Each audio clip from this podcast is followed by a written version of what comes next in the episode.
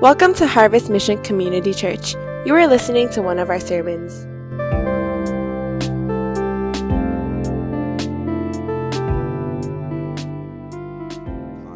Let me go ahead and have you turn to 2 Timothy chapter 3. 2 Timothy chapter 3. And as you know, we're continuing in our whole series as we've been talking about discipleship. It's about relationships. We talked about Philemon, about forgiveness. We talked about David and Jonathan, about friendship and the importance of it as we minister to other people, as God ministers to us. And today I want to really focus in on this idea of not only discipleship or mentorship, but to kind of look at it as how do we grow in general with other people? And I think this is going to be a very important topic for us. And so I wanted to start off and just ask you if there was any skill that you want to learn right now at this very moment, who would you want to learn it from? So think about that for a moment. If there's any skill that you want to learn right now, who would you want to learn this skill from? Maybe I could put it in this way. If you want to learn how to invest your money, would you want to learn from a person who just graduated from the B school at HKUST or from Warren Buffett?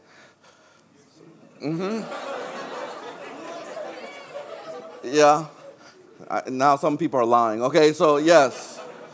Let me put it another way. If you wanted to learn how to cook, would you want to learn from a person who just graduated from culinary school or Gordon Ramsay? But as many of you know, there is a cost if you want to learn from the best. There's always a cost. Sometimes it's financial. Those of you who might not know and you decided you wanted to learn from Warren Buffett, he auctions off 1 hour of his life, like a lunchtime, 1 hour. And so anyone can bid. And the most recent one, well, I don't know if it's the most recent, but in 2019, do you know how much the winning bid was? The winning bid for 1 hour with Warren Buffett to learn as much as you can within that 1 hour was $4.57 million USD. It's not in rupees, all right? All right? Rupees messes you up with all those thousands, but $4.57 million USD. And I'm thinking, what am I doing with my life? You know, all the hours of counseling people, you know. Gordon Ramsay, as you know what it takes to learn from the best. Just look at his shows, Hell's Kitchen, Master Chef, some of the critique and some of the comments that are made to make that person better and to win in that TV show. I don't know how many of you watched the documentary Jiro Dreams of Sushi. Can I see anyone seen that? Let me just say, if you love food, and you love sushi or sashimi or whatever it may be, this is one show you gotta watch. Because I remember when it first came out, and you can look at the documentary there, the cover. But when it first came out, my brother actually called me. My younger brother, his name is Mark, and he called me and he said, Seth, you gotta watch this documentary. It is so good. Because he knows that I like food. He knows that I like Japanese food. So he said, you gotta watch this. And I said, what is this about? And he said, it's about a guy who makes sushi. I'm like, what? Like, how can a show be good about a guy making sushi? But he says, you got to watch this. You will be inspired. This man is on a mission. That's all I had to hear, mission and sushi. So I said, all right, I'm going to watch this. And believe it or not, after I watched it, I was so mesmerized. In fact, that after I watched it, I went out to eat sushi. That's how inspiring it was. But you think about this documentary and a lot of other things in life. It's not just being a sushi master, because it's something, it's more of an art. It's something more about passion. It's something more about mission and purpose in life. Because it's not just about making the sushi, but it's about the way of life. And so I wanted to show you this really quick video. It's about 1 minute and 50 seconds long. It's a really short video. But this video Anthony Bourdain, who passed away some years back, but Anthony Bourdain, who would travel around the world and find good food to eat, he actually went into a Japanese restaurant where the chef, he was actually trained by some of the best in Japan. And I want you to listen because there are some comments that the people who are working and also just the commentary that's being made that gives you a glimpse of what it will take to learn from the best. So let's just watch this together, shall we? So his grandfather was there, his father was there, and now that guy, as he was talking with Anthony Bourdain, he was doing that. And I don't know if you heard it, but it took them 3 years to learn how to make rice. Can you just imagine that for a moment? 3 years. And I kind of did some research on it, and the reason why they do it for 3 years is because they just want to know if you're faithful. They want to know if you're loyal. They want to know that you have some basic character traits, that you're disciplined. They won't even let you touch the fish. And after the third year, maybe they'll let you slice it up. But even then, that takes about a year or so to slice it correctly. And then to be able to make an actual sushi, it will take some time. When you think about everything that's going on in this world, not only in certain skill sets, but even in ministry, with so many different ministries at disarray, so many pastors having to leave the ministry. There's so many things going on. We have been in a generation where everything is about instantaneous results. Everything is about, well, if I do this, then I get to get this. That's why you have a lot of people who are in the ministry who hasn't had the time to build the character.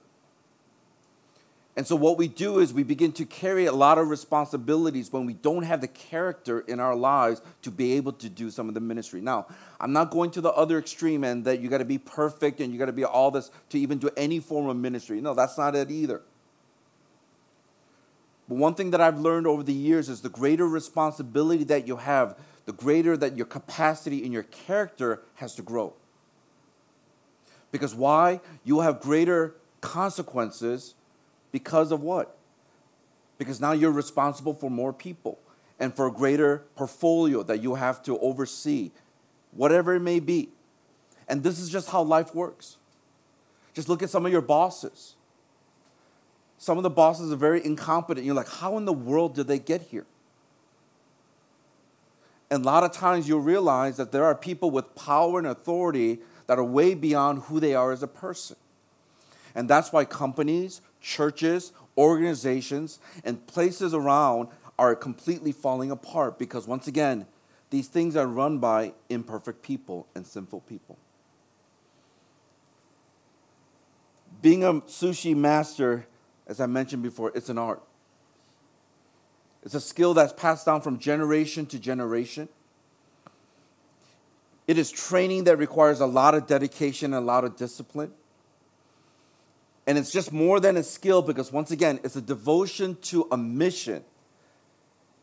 It's a devotion to the way of life of making sushi because that is what brings pleasure when you're able to see people enjoy it as they eat it for the first time. I think this is the same way with discipleship and the relationship that God brings to your life. In many ways, it really is an art, which takes time, takes training, takes dedication to the mission, to the very thing that God has called us to make disciples of all nations. So today I want to continue on as we talk about discipleship is about relationships. As we've been talking about a relationship with God, and now we're in the section of a relationship with others. And then we're going to talk about, in several weeks' time, we're going to talk about accountability, relationship with accountability. And then we're going to close out this whole summer as we talk about relationship with the laws. So let me talk about Paul's relationship with Timothy and how our investments relationally as well as spiritually will have great returns. So let me give us the one thing. The one thing is simply this. When we make a kingdom investment, we will see God's kingdom advancement. When you make investments into the kingdom of God, with relationships you have with people, as well as your spiritual life and other people's spiritual life, you will then begin to see the kingdom of God advancing forward, whether it's in a church, whether it's in a life group, whether it's in your life with other people outside of the church, you will see the kingdom of God advancing forward. So I'm going to highlight two things as we look into this passage of 2 Timothy chapter 3. The first thing is this, that we have to live, we must live impactfully. That our lives have to impact other people around us. And I'm going to explain a little bit of how to do that as we look into this passage. Let's go ahead and read, starting from chapter 3, verse 10 through 11. This is what the Word of God says in 2 Timothy chapter 3, verse 10 through 11. It says this, "You, however, have followed my teaching, my conduct, my aim in life, my faith, my patience, my love, my steadfastness, my persecutions and suffering that happened to me at Antioch, at Iconium, and Lystra, which persecutions I endured. Yet from them all the Lord rescued me."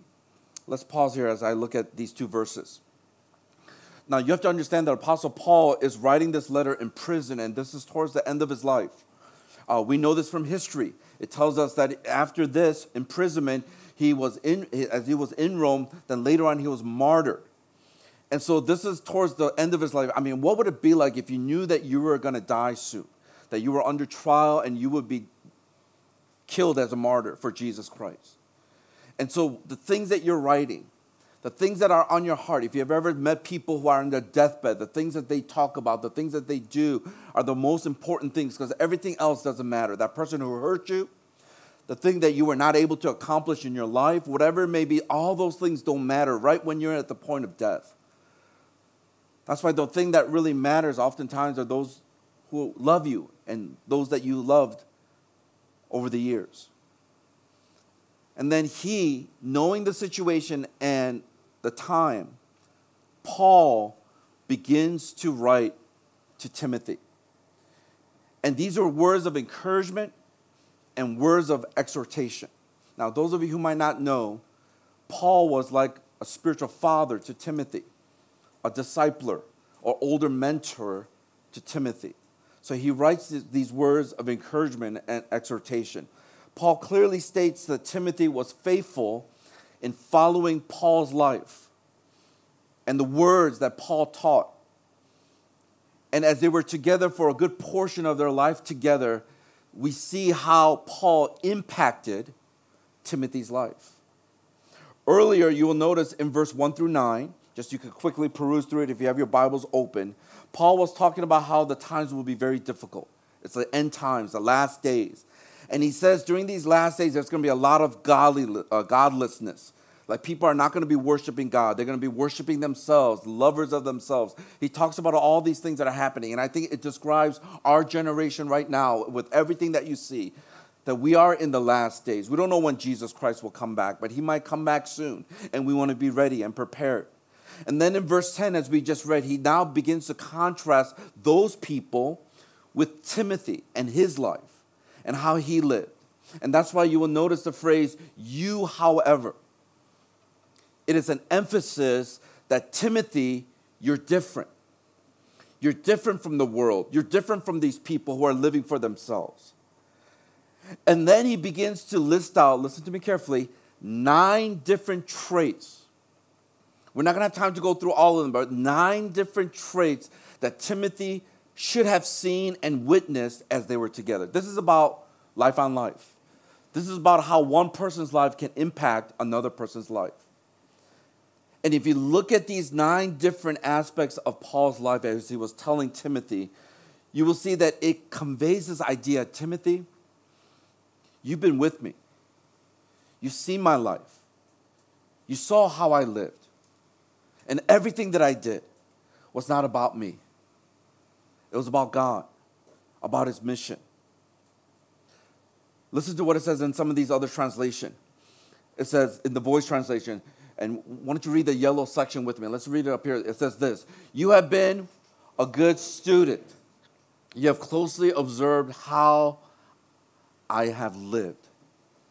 A student is somebody who's a learner. not knowing, like not thinking to themselves they figured everything out, but they're learning. I'm looking at your life, Paul. I'm looking at how you handle trials. I'm looking at how you handle difficulties. I'm looking at how you love people. I'm looking at how you live your life 24/7. Now, we live in a media culture. As many of you know, you could take pictures and angle it and put filters and make your life look a certain way, all happy. Let me just say this. Every single time you get jealous, you get depressed because you see some of your friends living their life, just understand behind that camera, they're also struggling. Can I get a good amen to that? Don't be fooled. They just want to post things to make them feel better at times. Or the humble brag. We live in a culture where we're so saturated by things around us and we present ourselves in a certain way. How many times have we taken a selfie and we had to retake it? I would love it when we cannot take it again. Whatever you took, it's like, and that's what you got to post. That's the real you. But we have to take it again. We have to put that filter. Does it look nice? We alter it, and it takes forever. They're like, come on, we got to go. We're like, hold on. So he's a student. He's learning. Listen to the Message translation. It says this. Say this out loud with me. It says, you have been a what? Good apprentice to me. Someone who's learning how to make sushi. Someone who's learning how to pray. Somebody who's learning how to love people and do healing. They're learning. Timothy was learning. You, however, you're different, Timothy. The Passion Translation says this, but you, Timothy, have closely, what? Come on. Followed my example and the truth that I've imparted to you. Paul imparted truth to Timothy, and now Timothy is following that example. When you look at these 9 aspects that we just read, about his life, about his aim, about his faith. You see, simply, it was a life-on-life relationship. I think it would be really hard to see Paul's conduct, like the purpose in life, his faith, and all these things, if you were not involved in that person's life. Some of you right now, you're not involved in my life. Huh. You only see me up here, when I'm like, ah, you know, and sometimes. Maybe not today. I don't know, maybe, if the Holy Spirit possesses me. Because right now, I'm still kind of winding down from that taxi ride. So what do I hear all the time? The leader would say, hey, I think you should meet up with Pastor Seth. They'll be good. Get to know him.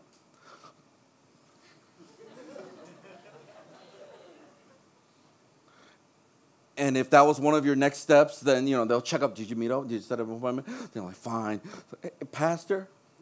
And you just wait, right? Because you don't want to say, Pastor Seth, you know, because then I might not respond and blue tick you and you're going to get more hurt. So you go, Pastor, and you wait a couple hours. Because I'm like, who is this? You set up an appointment with me. You sit right across, and we talk. And then guess what happens after the meeting? You go to your discipler, your life group leader, that wasn't so bad. He's actually pretty nice.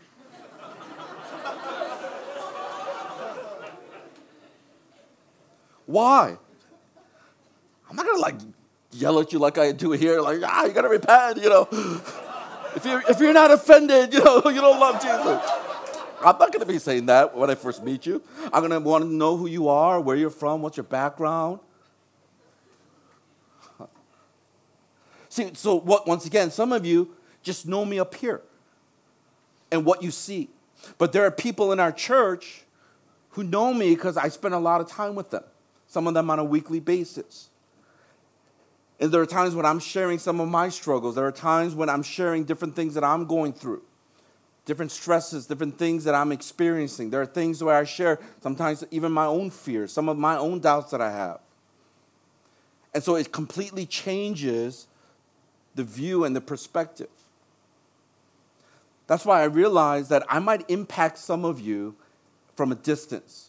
Oh, that kind of spoke to me, that word spoke to me. Or, oh, that time was really good as we had this event. But in terms of impact, I'm impacting those people that I'm spending time with regularly.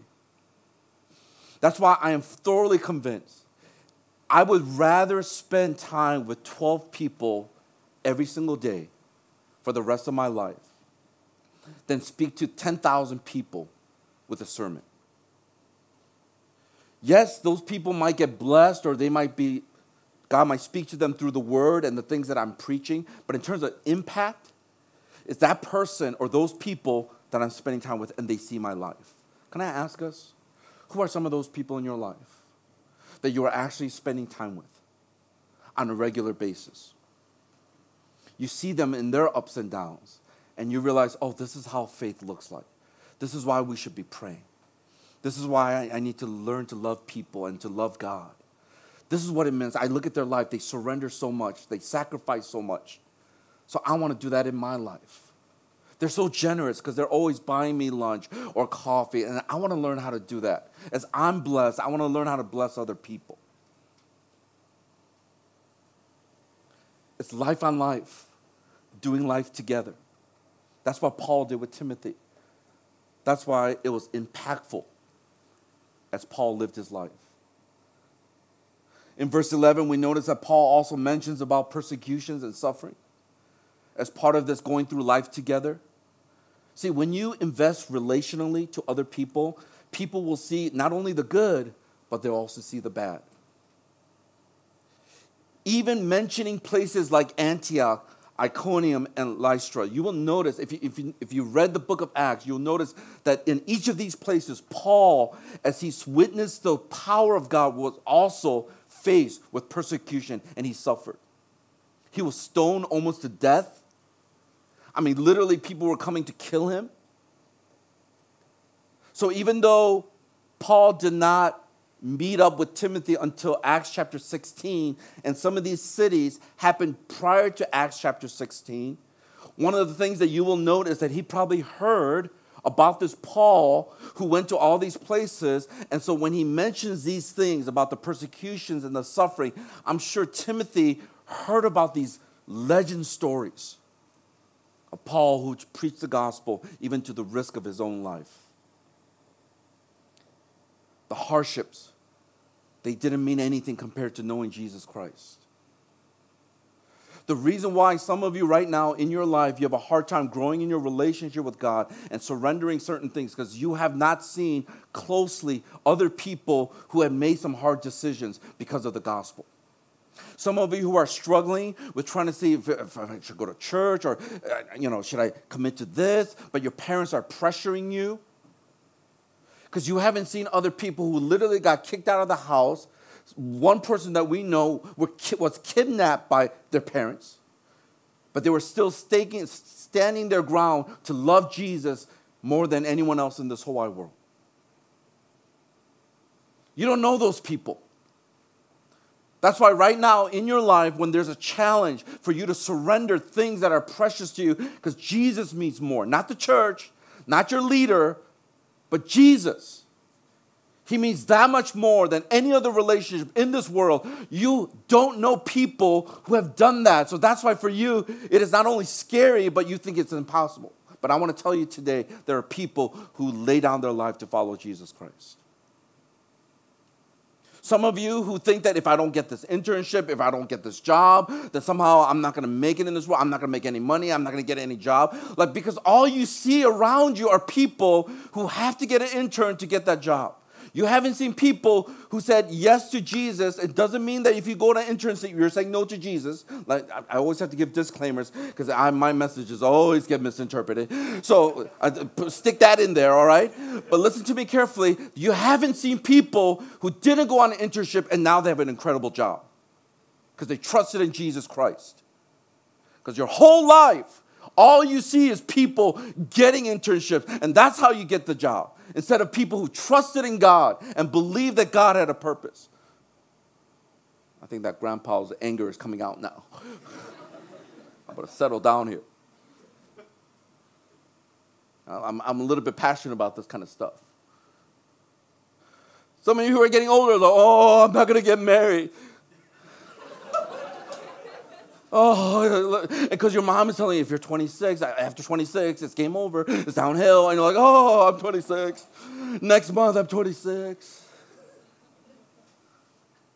But you need to see more people who are pregnant now and married and are, ready to deliver. And they didn't get married until after 30. Come on, Jesus.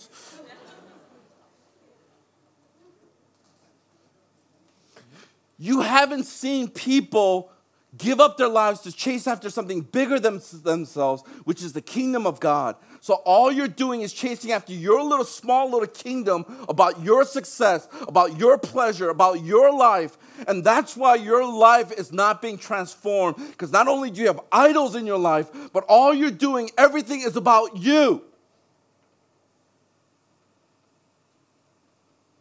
You want to impact people's life? Read the Word, live according to the Word, and then display it brightly and boldly, courageously. And as you do that, people will say, wow, like this is something different.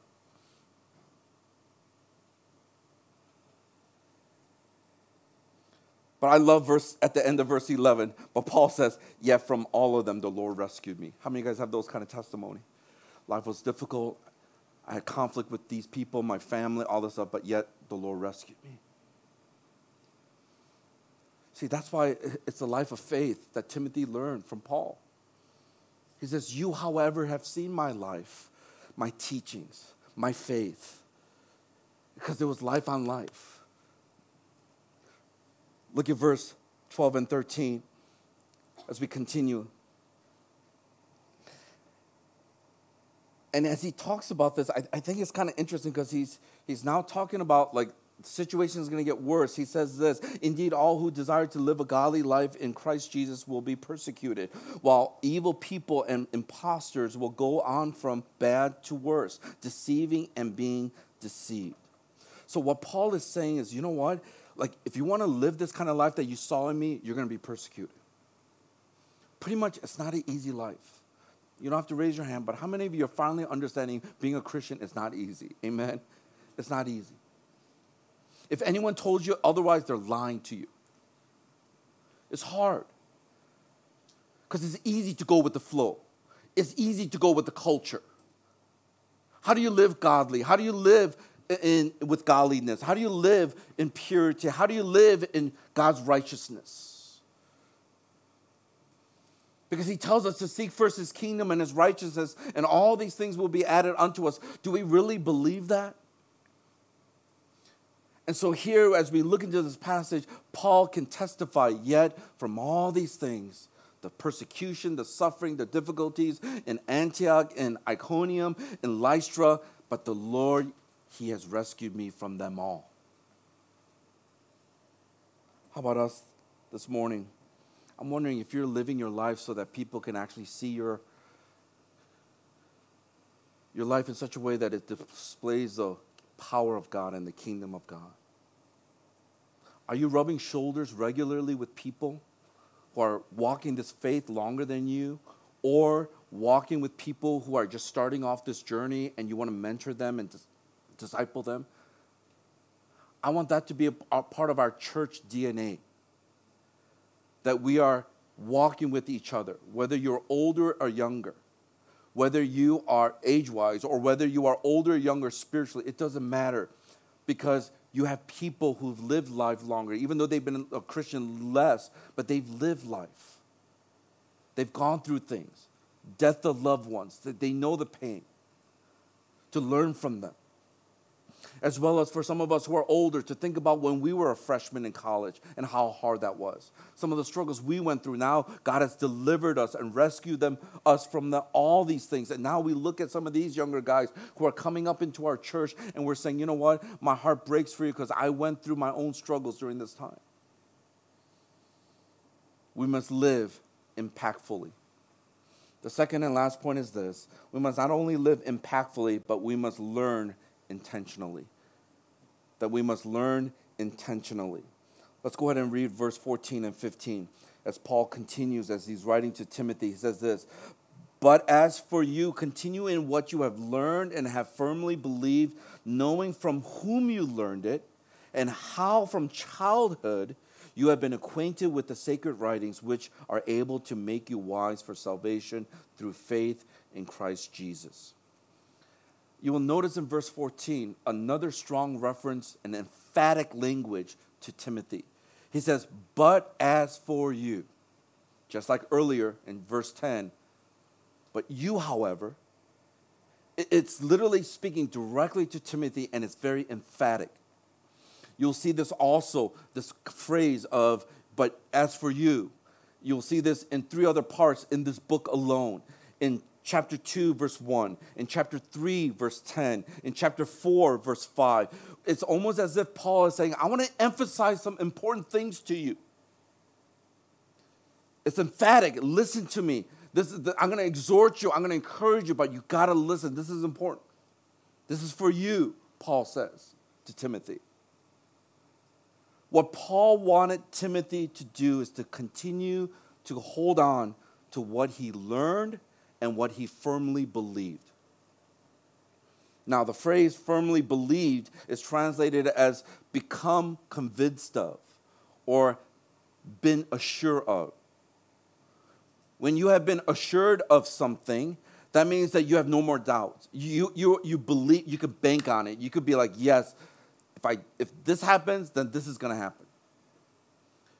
And what is that his reference to? Is his faith in Christ, your salvation, the God who is faithful to us, the goodness of God. Even though there's going to be things that will shake up that knowledge of, oh, is God really good? I'm going through all this stuff. But you're assured of it. You know it to be true. You are convinced of it because he has been faithful to you all these years. He has been good to you all these years. Maybe right now you don't feel it because things are difficult, but you've been there before. You've been through some hard things, but God has delivered you. He helped you. He opened your eyes. He saw your need, and he met it in a way that honors him and glorifies him. The thing is this. Who was it that Paul was specifically referencing to when he told Timothy that you've learned these truths? Who did he learn it from? Well, first of all, as we looked earlier, he learned it from Paul himself. You see my life. You see my aim in life. You see my faith. Even when I was in these cities, you heard about them. All these things, he goes, you learn these truths from me. But also, I want you to know that he's referencing to, when he talks about his childhood, he's referencing to Timothy's mom and grandma. Let me read to you 2 Timothy chapter 1, verse 5 in the ESV. It says this, I am reminded of your sincere faith, a faith that dwelt first in your grandmother Lois and your mother Eunice, and now I am sure dwells in you as well. His grandmother Lois and his mother Eunice, they had faith in Christ. And ever since he was young, he saw that faith lived out. Listen to what the Voice translation says about those people that he learned this faith from. It says, so surely you ought to stick to what you know is certain. All you have learned comes from, come on, say this, people you know and trust. Think about all the people you know and that you trust right now in your life, because they have proven themselves over and over to you in your lifetime, or maybe in this past year. They've been there with you when things are good. They've been with you when things are bad. They're the ones who are saying, hey, how can I pray for you? They're loving on you when you know that you don't deserve that kind of love. So can I just say this to those of us who are parents, and if you're watching, you're a parent, this is the reason why sometimes, even though it's hard as a parent, but when you love and you impart God's truth, his word, and not only just bringing them to church, because it's not the church's responsibility to take care of their children, their spiritual life. It's your responsibility as a parent to raise them up in the ways of the Lord, because we only see them for a couple hours a week, but you see them almost, 12 some hours from the morning you wake up to the time you take them to school, and then when they come back. Because then the other half is what they learn in school. And my encouragement to you is this, even though sometimes it seems like nothing's sinking in, they'll remember. Because nothing is done in vain, as you do it in faith. Also, can I address to some of us who are getting older? You really got to be teachable and willing to learn. Some of you, when you were in college, you were more humble. You were willing to learn. You were willing to grow. But right now, as a single adult, you've lost that desire because of your pride, because you think you know that, or some of you, I've been there, I've done that. And I'm telling you right now, you don't see it, but you're slowly eroding and you are dying inside your soul. That's the same one with me. I could be like, I'm better than all the people in my church. I know more than them. I'm better than them. I do this more. That's going to kill me. That's why I got to keep on growing. I got to keep on reading. I got to keep on studying. I got to keep on hanging out with people who are a little bit further than me, learn some of the lessons that they learned around my age. Some of the things that they're doing that I'm seeing, and I'm like, wow, that's something that I've never thought about. I have to keep on growing. As soon as I stop growing, our church is going to stop growing. Whether it's spiritually or whatever, relationally, we're going to stop growing. Because I'm the cap. The leaders are the cap. That's why I keep on telling the leaders, you got to keep on growing. But I love this. But ultimately, the person that we know and we trust is God. Because people will fail you. Your leaders will fail you. Your pastors will fail you. Your parents will fail you. Your bosses will fail you. That's why when you know and trust God, who is our ultimate teacher and discipler, then you realize it's really about my relationship with Jesus Christ. And the people that God sends my way are those who are trying to help point to this Jesus Christ. Listen to what the Passion Translation says this.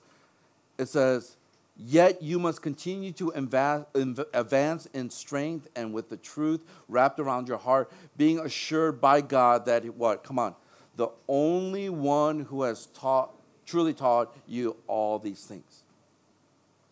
I thought that was a good translation because he's talking about Paul, he's talking about Lois, he's talking about Eunice, but it's pointing now back to it's God who taught you all these things because through his Spirit. Let's finish off in verse 16 through 17. And then Paul says, all scripture is breathed out by God and profitable for teaching, for reproof, for correction, and for training in righteousness, that the man of God may be complete, equipped for every good work. The reference to God's word is so important in this section as we're talking about learning, growing. Because when you think about discipleship relationships, you cannot grow apart from the Word of God. Can you turn to somebody next to you and say, you cannot grow apart from the Word of God? I think for some of us, we spend a lot of time with people, and that's great. Listen to me carefully. You spend a lot of time with your life group leader or other people, your LCG, that's great. But the thing is that there are times when they might not point you to Jesus, but they might point to, and you might be pointed to their charisma, to their kindness, whatever it may be. Like I said, there's nothing wrong by looking at examples, but ultimately your eyes have to be fixed on Jesus, who is the author and the perfecter of our faith, in the book of Hebrews tells us. He's the pioneer who has gone before us, and so we're following him. He's our ultimate leader. That's why I find it so interesting. Some of you who are more rebellious by nature, you don't like to follow leaders. But you forget that sometimes God appoints leaders in your life so that they can help direct you to him. So those of you on the other extreme, like, I don't need anyone but God, then it's your pride. And it's so obvious. I could always tell when someone has been discipled or mentored by somebody in their spiritual journey. You could always tell. Night and day. It's almost like there are those who are so unaware of what they say and what they do. That even though they're all spiritual things, they're all good things, but they've never been discipled to the ways of Christ. That sometimes you shouldn't be saying certain things, even though they're all truth and they're all good, sometimes you shouldn't say it. Sometimes things that you do might be very spiritual. You might look spiritual. It might be self-righteous, but it's not helping the situation. In fact, everyone now is like drawing distance from you because no one told you that every single time you do those things, you're repelling people rather than drawing them. That's a discipleship issue. You can love God, you can pray to God, but I'm telling you right now, if you have not been discipled, that means there is no one in your life who's courageous enough, loves you enough to tell you, hey, bro, like every single time you do that, it just rubs people the wrong way. Hey, sister, you know we love you, but every single time you get all like a fit, just everyone wants to avoid you. That's not really Christ-like. But you know what the irony is? These are the people who are actually reading the Bible, they're praying, they're doing all, serving, doing all this stuff.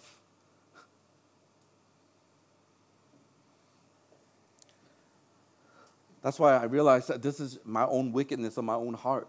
Sometimes when I go to these pastors' gatherings, like there are certain people I gravitate towards, and other people I'm like, ah, left turn. And I realized a lot of these people that I gravitate towards are people who I can clearly tell they've been discipled. They're very generous in their hearts. It's not about them. They're pretty humble people. And they're pretty secure. Like there's nothing that rubs people the wrong way than insecure people. Because they are fake. They're not very authentic. They try to appear a certain way. It's a bad feeling. And then pastors always ask, how many people in your church? I'm like, I don't know. You come and check it out. We're 30%, I don't know, 50%. But we have online, and there's animals watching, I don't know, it's just like furnitures are watching it. Because people who watch it online, they just go to the bathroom and eat and do other stuff, so.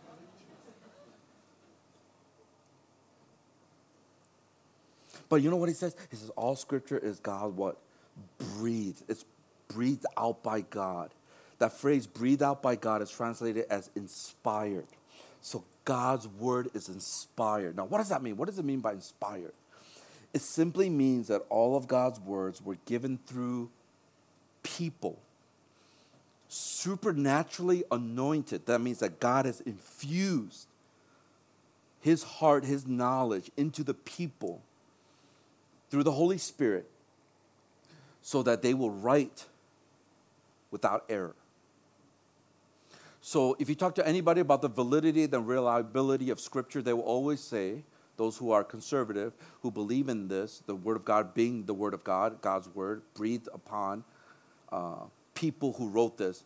The early manuscripts, the ones that were actually written by the apostles, are the ones with no error. Now, as many of these scriptures were being translated and copied and written, there was always mistakes. So those errors, they're made by humans, but the ones that were breathed out by God to people supernaturally to write it with no errors, that is the word of God that we are in reference to. That's why in 2 Peter chapter 1, verse 20 through 21, listen to what it says in the NLT. It says, above all, you must realize that no prophecy in Scripture ever came from the prophet's own understanding or from human initiative. So let's just pause there. That all these prophetic words, everything that we see in the Bible, it did not come from human means or human initiative. But it says this, no, these prophets were what? Moved by the Holy Spirit, and they spoke from God. Moved by the Holy Spirit, so they wrote that. Now, why is God's word so powerful? It's because it's not written by like any other author. It's written by God. Breathed out, inspired, so that these writers who are human wrote it out through the unction and the power and the anointing supernaturally by the Holy Spirit. This is why Paul says all Scripture, as it's inspired by God, it is profitable for teaching, for reproof, for correction, and for training in righteousness. Some of you who don't really know a lot about Scripture and even Old English, you're like, what does that mean? Profit, it makes money. Reproof, what is that? So let me give you the NLT translation, the New Living Translation. It says this, All scripture is inspired by God, and it is, come on, say this, useful to teach us what is true. Stop right there. The word of God is useful. That's what it means, be profitable. It is useful for teaching us what is true and to what? Make us realize what is wrong in our lives. Stop right there. That the word of God is actually so good that it will show you what's wrong with you in your life. Some of you are like, what's wrong with me? Who am I? You guys do like the Myers-Briggs because you want to find out who you are. You do the anagram to find out who you are. You do all these things to find out who you are. And I'm not saying those things are bad. Actually, they're helpful. But when you know the word of God, you will really know who you are. Can I get a good amen to that? And it says, it what? Come on. Corrects us when we are wrong and teaches us to do what? Right. This is the word of God. This is what it does to us. And I'm going to say this, and I'm going to say this carefully, but yet directly, even to the point if it's going to offend you. This is the reason why some of us in this room and those of us who are watching, you are not growing spiritually. You're not growing in maturity because you are not reading God's word. You're reading all these other textbooks that will not transform. Organic chemistry will not transform your life. Well, let me take that back. It will, because it will make you depressed, stressed out. It will transform your life that way.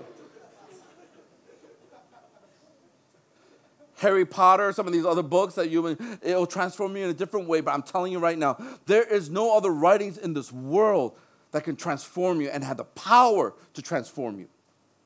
So here you are going to meeting after meeting, life group after life group, and you do your little Bible exercise, and you think somehow you're transforming, and I'm telling you right now, unless you read the word on your own to study it, because this is God's living word, you're not going to be able to transform. You're not going to be able to experience that true change. It has to come because you're hungry for the word, because you want to know God, who is your ultimate teacher, your ultimate leader, the ultimate discipler.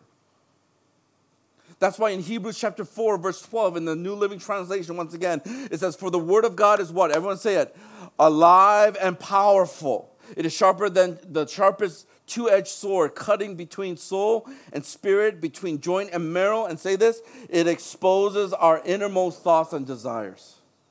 Some of you have no clue who you are.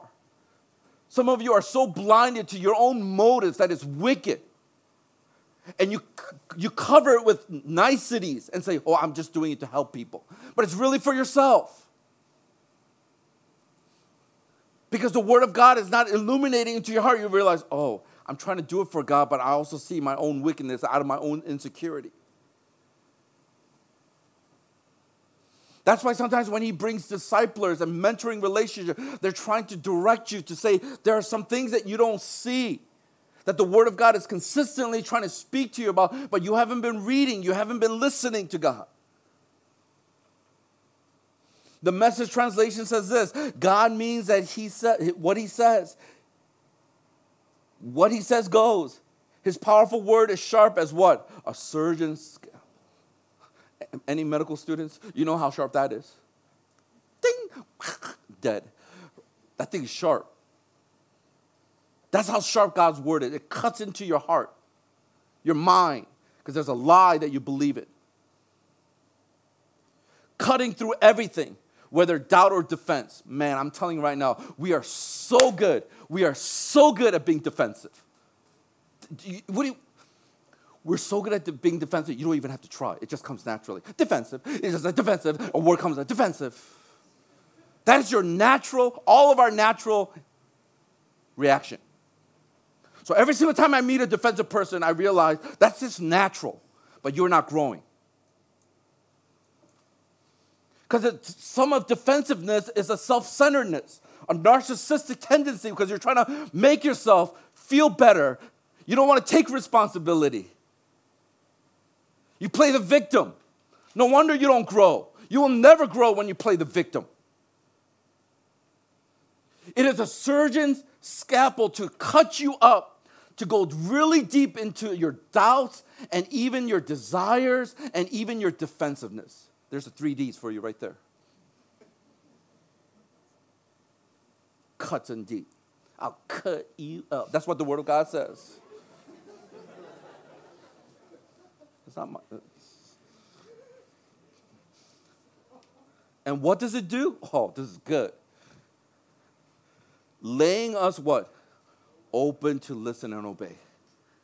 When you read the Word of God, it's going to completely open you up and say, God, I surrender. I'm tired of living this way. I need you to cup me up and so that I will listen and obey. Listen to what the Amplified Version, it adds more stuff. And I'm just going to read it. You don't have to read the yellow section. I'm just going to read it quickly here. For the Word of God is living and active and full of power, making it operative, energizing, and effective. Have you ever felt that?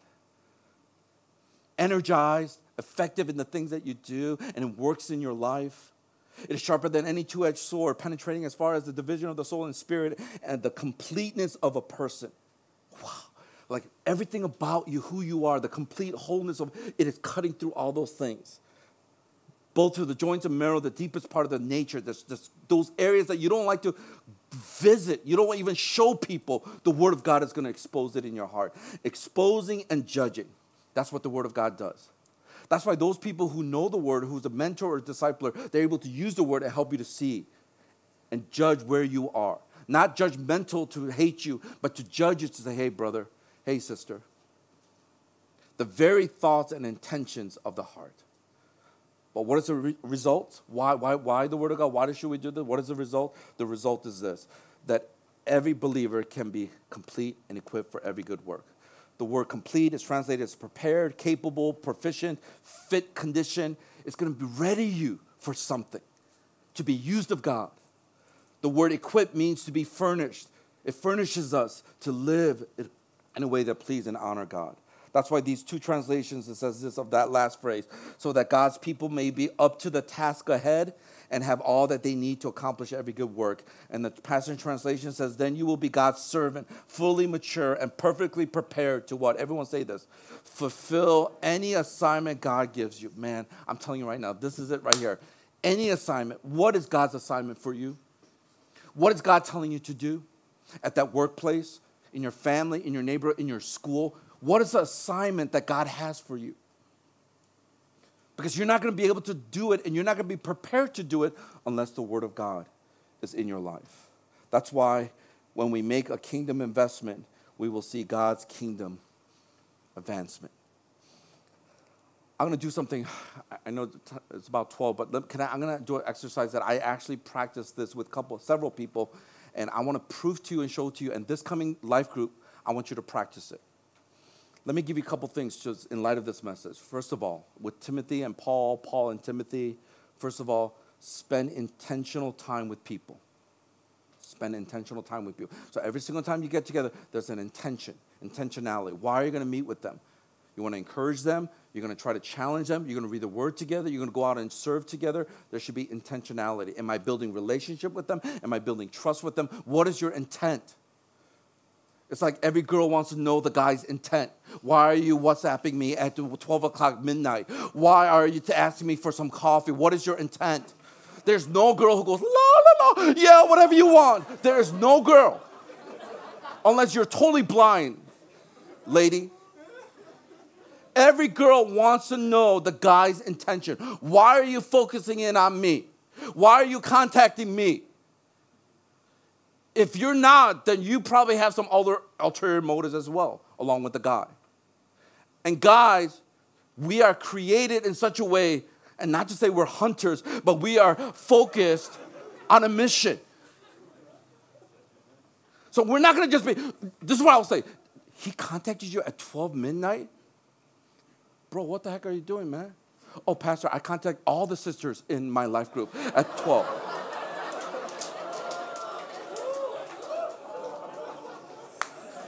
If that's you, then I'm like, praise the Lord, brother. Trying to encourage the sisters in our church. See, that part I'm okay with. Because you're being, what, consistent and not showing favoritism. But if you're counting that one girl and not anyone else. Mm-hmm. Mm-hmm. So ladies, That's why some of you ladies are flirtatious, so you're just like, oh, okay, that's not cute. Okay, yeah, sure. And it's worse when you know there's no way. He is so, there's no way. So you're kind of like, ding-a-ling, like. So when I'm feeling insecure, ding-a-ling, and then. But you're not gonna go for him. All the brothers are like, So state your intention, brothers. Spend intentional time with people. I don't know how I got into that. It's not even in my notes. That's the actual relationship with others, which is, by the way, next week. You want to invite your friends, because I'm going to be talking about Isaac and Rebecca. I take you, Rebecca. It's going to be good stuff. Next week, invite your friends. If you don't sign up early, at least get the popcorn ready and watch. Second, study God's word. Do the soap. Study it. Don't just do the soap, but maybe study it. There's so many resources online. You could look at it and you'd be like, oh, that's what it means. Oh, that's the history behind it. Lastly, saturate your mind with God's word. And this is something that I actually did. And I'm going to ask for some volunteers. Really quickly, I'm going to end with this. There's no closing video or anything. I'm going to close with this. But we're going to practice this during our life group, and I pray that it will transform your life. The problem with many of us is that we read the word, but it doesn't change us because we're just reading it as a textbook. So many of you have memorized scripture, but you memorized it because you're going to get in trouble on the missions team if you don't memorize it. So you lose the purpose and the reason why. Earlier, several weeks back, I was talking with somebody, and as I was talking with somebody, they were struggling with just different mindsets, and so I had this person say this verse, and in some ways memorize it, but just say it. And after they memorized it, they were like a little bit shocked because they were actually able to memorize the verse, and I was shocked too because I'm like, oh, how did they do it? Oh, wow. And so it was like one of those wow moments in that time. And then right afterwards, usually I'm sitting at a cafe and people are the ones who are moving back and forth. And so that person left and another person came and then they were sharing with some stuff and they were struggling with different things. And I realized it was a mindset issue. So I said, you know what? I just tried something with somebody just before you. I'm going to try it with you. Tell me if this works. And so we tried it and guess what? It worked. And I'm like, whoa, 2 for 2. That was on a Tuesday. And then on a Friday, I was meeting with somebody, and this person was sharing about things that they were struggling with and their mindset all off. And so I said, this is what I want you to do. I want you to be able to take that verse, and I want you to memorize it and say it and do all this stuff. And then guess what happened? They did it. And they're like, whoa. And I went, whoa. So then 3 for 3. And I was thinking, Saturday is our leaders meeting. So I said, I'm going to try it on all the leaders. So I taught the leaders how to do this. And then they're like, whoa. And I'm like, whoa. And I'm like, yeah. And then this past week, on Friday, I met with some other people for LCG, and I was sharing with them, like, this is what I'm learning, and this is something God's been teaching me of just ministering to people. So we did it together at a restaurant, a loud restaurant. We were just sitting there, and we were just doing it. And they were like, whoa. And I was like, yeah. So it's not a scientific proof, but all I can say is I did it with many people, and it seems to be true. So let me tell you how to do it, saturating your minds with Scripture. I'll demonstrate it, and then I'm going to ask for some volunteers. Listen to how we're going to do this, all right? Actually, let me ask for 2 volunteers. Can I have 2 bold people? Maybe 1 sister, 1 brother. Anybody? Come on.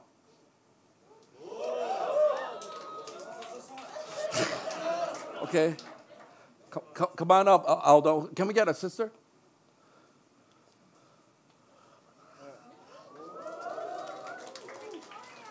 Hi, Victoria. Okay, you guys can stand over here. Okay, stand right here. Okay, yeah.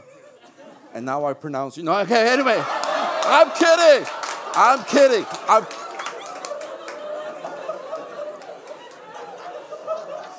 I'm so sorry. Unless.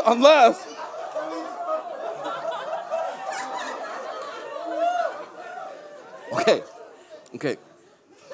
You might have to turn around, and maybe you can move more this way so you can get away from the screen, okay? So this is what I'm going to do. Here's a verse in the Bible that many of you know. So what we need to do is, first of all, you need to mouth out the words, phrase by phrase. But not only mouth it out, but you're mouthing it out as you're explaining it to yourself. Afterwards, you start memorizing it as you mouth it off. You keep on saying it. And then you think about it. You meditate on it. And then afterwards, you're going to be able to say it. So here's a famous verse. And I will say something like this. For God so loved, God, who created all the universe, who's so different from me. For God so loved. He didn't just love. He so loved me. For God so loved the world, not just me, but even the world, those who are lost. For God so loved the world that he gave his one and only son. That God, in his generosity, is a giving person. He gave his one and only. So it's unique. There's only one son. For God so loved the world that he gave his one and only son. That whoever believes in him, which requires anybody who will put their faith and trust in him. For God so loved the world that he gave his one and only son, that whoever believes in him says, shall not perish, so you're not going to die, you're not going to wither away, shall not perish, but have eternal life. For God so loved the world that he gave his one and only son, that whoever believes in him shall not perish, but have eternal life. What I just did right now is I memorized a scripture. Now, I'm demonstrating because this is probably many of you have memorized it before, simple. But I'm showing you how it's done. Can I at least make sure this is legit and real? I did not contact you prior to this, Aldo. I testify you did not contact me prior to this. He testifies that I did not contact him before. Praise the Lord. And Victoria, can I also have you? I did not contact you? No. I haven't seen you for a while, since Life Group. Yeah. By the way, every single time I go, oh, I haven't seen you for a while, they're like, they all get like sometimes embarrassed because they're like, oh, does he know that I didn't come last week or whatever? What I'm trying to say is, me personally, I haven't seen you for a while because usually I'm up here and you guys are over there and you guys go and eat. I have a weird feeling a lot of people are going to eat sushi today. But anyway, so I'm not judging you in any way. So that's what I mean, okay? So, Aldo, would you like to have the ladies go first, or would you like to go first and set the example? I'm not sure which one's better. See, when you're not sure, that's passivity, so you got to be determined.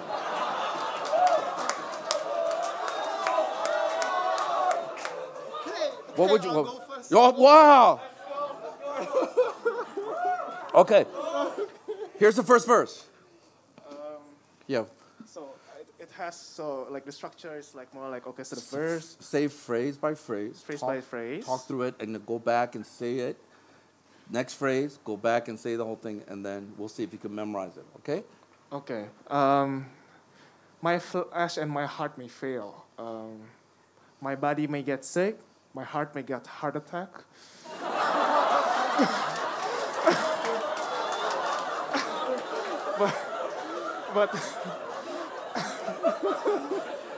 But God is the strength of my heart, and my portion forever. But God is, since God is our power, is our foundation. Becomes the strength of our hearts, and also like as we are can't be satisfied, that He becomes my portion forever. Say it again. So my flesh and my heart may fail, but.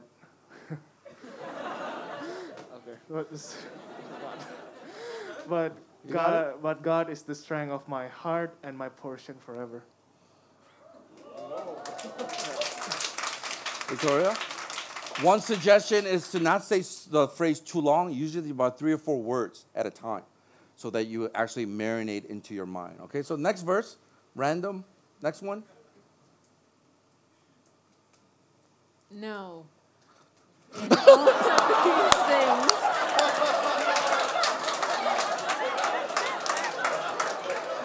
Praise God. That's good. That's good. No. Just say no. Yes. In everything, in all these things, we are more than conquerors. No, in all these things, Christians are more than conquerors, more than winners. Through him, through Jesus who loved us. Well, I didn't say it. Or just say it again. I'm gonna try again. Now in all these things, we are more than conquerors through him who loved us and died for us. Okay. So now can you look at the audience and see it? Okay. Now in all these things, we are more than conquerors through him who loved us. Thank you, guys. Thank you. You can grab a seat. If you do this one a day, let's just say one a week, after 1 year, you're going to have 52 Bible verses that are lodged into your heart and your mind. There's so many verses about when you're discouraged, when you need hope, when you feel like you're struggling, trials. What would it do for your life? What would it do when you interact with people or you're doing LCG with? I pray that this coming week, as we practice this together, that we'll make a commitment to this. Because that's what Paul taught Timothy. And Timothy now is teaching other people, and those people to other faithful people. This is how we're going to transform the world. It's not through a vision alone. It's not through a leader trying to lead people, but it's through the Word of God. May the Word of God be a part of us, and we live it in obedience to Him, and we'll see life transformation. Can we stand together as we close out in prayer?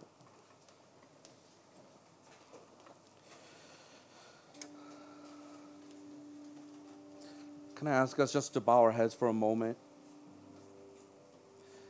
And once again, I want to just highlight those 2 points that I made. Are you living your life impactfully, impacting people's lives around you? It's going to be very hard if you don't spend time with people with intentionality. You're not going to be able to impart faith, a life of purpose, excitement for Jesus, valuing the things that are so important if you're not in relationships with people, whether it's your LCG, your life group members, people in this church, your life stage, people who are older, people who are younger. Maybe what some of us need to do is just to humble ourselves and repent and say, you know what, I've been spending time with just by myself. And I made it all about me. Maybe this coming week, you will spend some intentional time with people. Also, we must learn intentionally. You're not going to change just automatically. The Word of God is not going to stick in your mind just if you don't put the effort and the work. It takes work. Maybe some of us this week, we're going to get back to doing the soap. You haven't sent soap out for 2 weeks. And some of the people in your group are saying, hey, we haven't heard anything from you. And now they're getting sick and tired of constantly asking you. Give them a heart attack. Your heart may fail, as we saw today.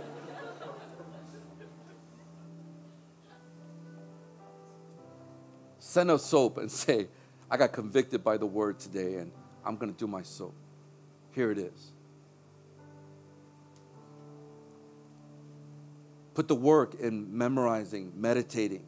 Marinate, let it marinate in your mind and in your heart. You can do it. I just showed you. And I did this the last 2 weeks, and it's been proven. And I'm thinking, God, why didn't I learn this faster? Why didn't I know this earlier? I know memorization is important. I told people to memorize, but the way we're doing it, I really believe it's going to transform your life. Just watch. When Satan whispers lies to you this week, when he tries to discourage you, when situations happen that are outside of your control, you begin to speak these words because you meditated on it, you marinated on it, and I'm telling you right now, it's going to become sharper than any double-edged sword, so deep, penetrating into our hearts, into our joints, into our marrows, every single part of us, and it's going to go deep, exposing our hearts, our intentions, and our desires, and we're going to be like, God, I repent of my desire to be in control. You're the one in control. I trust in you. Don't do this alone. Do it with other people. Do it in relationship. And just see your life grow. So, Lord, I just pray for these brothers and sisters and anybody at the sound of my voice and who's watching. I just pray, God, that as we think about our lives are so short. We don't know when we're going to pass away. But with the one life that we have, we want to be able to impart it, some of the lessons and the joys of walking with you, even the trials. We want to be able to share our lives with other people. Lord, when we die, we want to stand before you and think about all the people that we were able to influence, all the people that we were able to impact with the gospel message. Lord, may we live for something greater and not just for ourselves. Help us be intentional this coming week with spending time with people. And God, I pray that your word will be the foundation. Your word will be the thing that will help us to keep on growing, to keep on transforming by the renewing of our minds. So Lord, as we implement your word into our lives this week, Lord, we can't wait to hear the great testimonies. We love you. We thank you. You're awesome.